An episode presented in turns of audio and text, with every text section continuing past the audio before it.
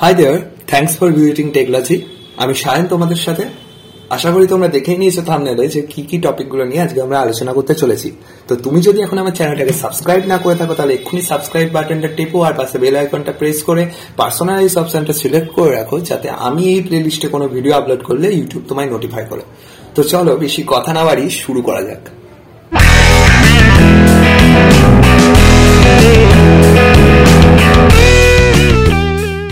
First যে জিনিসটা নিয়ে আমরা আলোচনা করব, সেটা হচ্ছে রেজিস্ট্যান্স বা রোধ।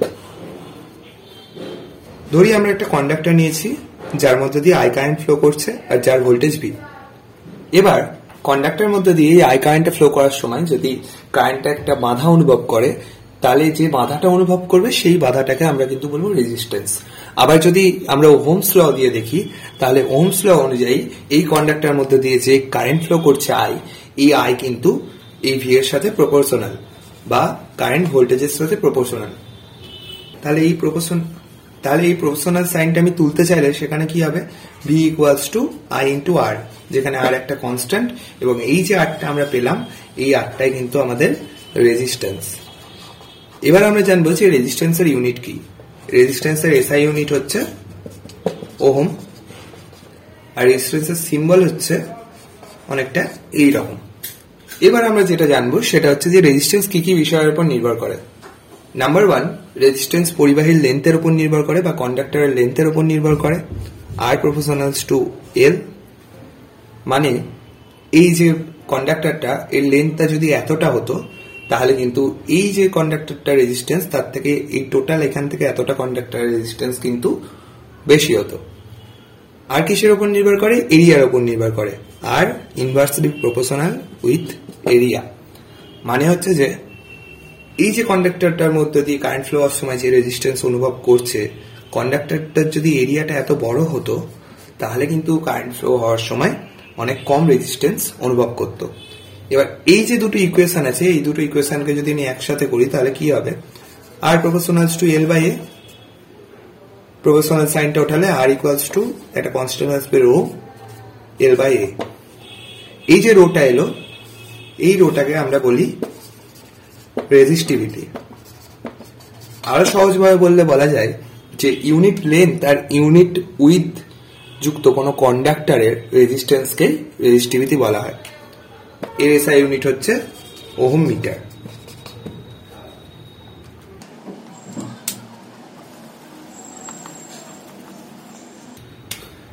এবার নেক্সট যে টপিকটা আসছি, সেটা হচ্ছে ক্যাপাসিটেন্স ক্যাপাসিটেন্স কি? সেটা যদি আমাদের জানতে হয়, তাহলে সবার প্রথম জানতে হবে যে ক্যাপাসিটার কি। ক্যাপাসিটার হচ্ছে এমন একটা ডিভাইস যেটা ইলেকট্রিসিটিকে স্ট্যাটিক ফর্মে স্টোর করতে পারে। যদি আমি একটা তার নিই বা একটা কন্ডাক্টর নিই, যার মধ্যে কিউ পরিমাণ চার্জ আছে এবং যার ভোল্টেজ বা পোটেন্সিয়াল হচ্ছে ভি তাহলে এই যে কিউ চার্জটাকে যদি আমি ইনক্রিজ করি, তাহলে কিন্তু আমি দেখতে পাবো এই যে ভোল্টেজটা এটাও আস্তে আস্তে ইনক্রিজ হচ্ছে। অর্থাৎ এখান থেকে আমরা কি বলতে পারি? Q proportionals to V or Q equals to CV এই যে সিটা আমরা পেলাম, এটা একটা কনস্ট্যান্ট প্লাস এটাকে আমরা কি বলি? ক্যাপাসিটেন্স এবার যদি আমরা সি ইকুয়ালস টু দেখি, তাহলে সি ইকুয়ালস টু হবে কিউ বাই ভি অর্থাৎ ক্যাপাসিটেন্স ইকুয়ালস টু কি? কোনো কন্ডাক্টরের মধ্যে যে পরিমাণ চার্জ ফ্লো করছে, সেই চার্জ বাই কন্ডাক্টরের ভোল্টেজ এবার আমরা যদি ক্যাপাসিটেন্সের ইউনিট দেখতে চাই, তাহলে ক্যাপাসিটেন্সের ইউনিট হবে কিউ এর ইউনিট হচ্ছে কুলম আর ভি এর ইউনিট হচ্ছে ভোল্ট তারপরে coulomb by volt equals to farad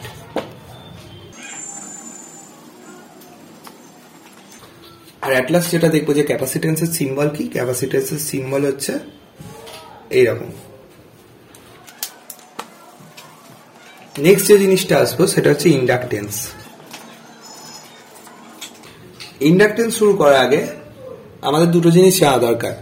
number one যেখানে ম্যাগনেটিক ফিল্ড আছে, সেখানে ইলেকট্রিসিটি আছে, যেখানে ইলেকট্রিসিটি আছে, সেখানে ম্যাগনেটিক ফিল্ড আছে। অ্যান্ড নাম্বার টু ইএমএফ বা ইলেকট্রোমোটিভ ফোর্স কি? যদি আমি একটা ব্যাটারি নিই, যে ব্যাটারিটার ওপর দিকে এরকম পজিটিভ টার্মিনাল আছে, নিচের দিকে নেগেটিভ টার্মিনাল আছে ব্যাটারিটা যখন কোনো সার্কিটের সাথে কানেক্টেড নয়, তখন আমরা দেখতে পাবো পজিটিভ আয়নগুলো পজিটিভ টার্মিনালের দিকে যাচ্ছে নেগেটিভ আয়নগুলো নেগেটিভ টার্মিনালের দিকে যাচ্ছে।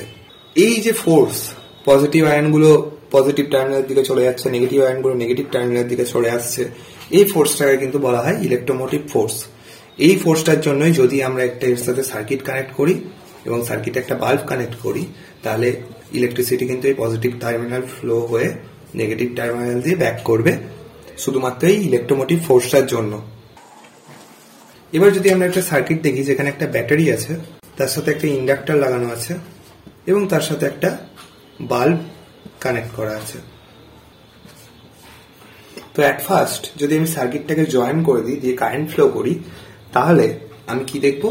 যে এই বাল্বের মধ্যে দিয়ে কারেন্ট ফ্লো হচ্ছে এবং বাল্বটা জ্বলছে। কিন্তু যখন কারেন্টটা এইখানে আসছে, তখন এটা ইন্ডাক্টরটার মধ্যে দিয়ে ফ্লো করছে।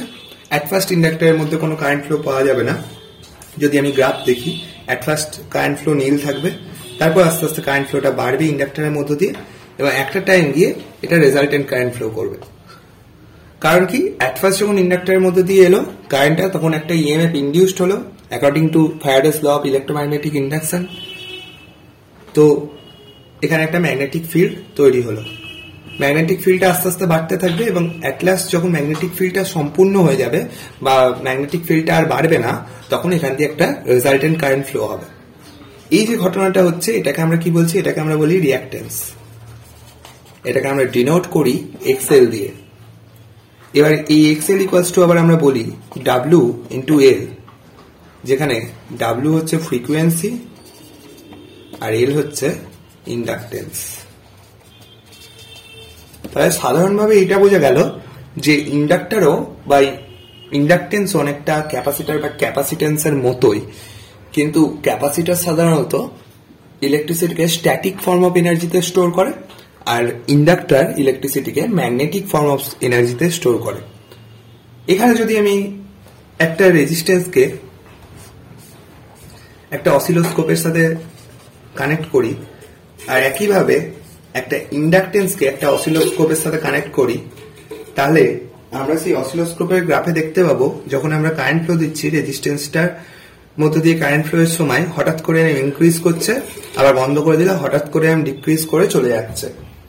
কিন্তু যদি আমরা ইন্ডাক্টরের ক্ষেত্রে দেখি, তখন আমরা দেখতে পাবো কারেন্ট ফ্লোটা আসছে, আস্তেই আস্তে ইনক্রিজ করছে রেজাল্টেড কারেন্ট ফ্লো করছে, বন্ধ করে দিলে আস্তে আস্তে ছেড়ে দিচ্ছে। কেন? কারণ ওই যে অ্যাট ফার্স্ট কোনো কারেন্ট ফ্লো করে না, তারপর আস্তে আস্তে ম্যাগনেটিক ফিল্ড তৈরি হয়, তখন এই কারেন্টটা ইনক্রিজ করে ম্যাগনেটিক ফিল্ড যখন সর্বোচ্চ হয়ে যায়, তখন কিন্তু তার মধ্যে দিয়ে একটা রেজাল্টেন্ট কারেন্ট ফ্লো করে। ইন্ডাক্টরের সিম্বল তো আগেই দেখতে পেয়েছ, এটা হচ্ছে ইন্ডাক্টরের সিম্বল আর এর ইউনিট কি? এর ইউনিট হচ্ছে হেনরি। তো আজকের জন্য এইটুকুনি। যদি ভালো লেগে থাকে চ্যানেলটাকে সাবস্ক্রাইব করে নিও। আর আমাকে ফলো করতে পারো ইনস্টাতে। স্ক্রিনে আইডি দেখতেই পাচ্ছ। দেখা হচ্ছে আবার পরের ভিডিওতে ততদিনের জন্য ভালো থেকো।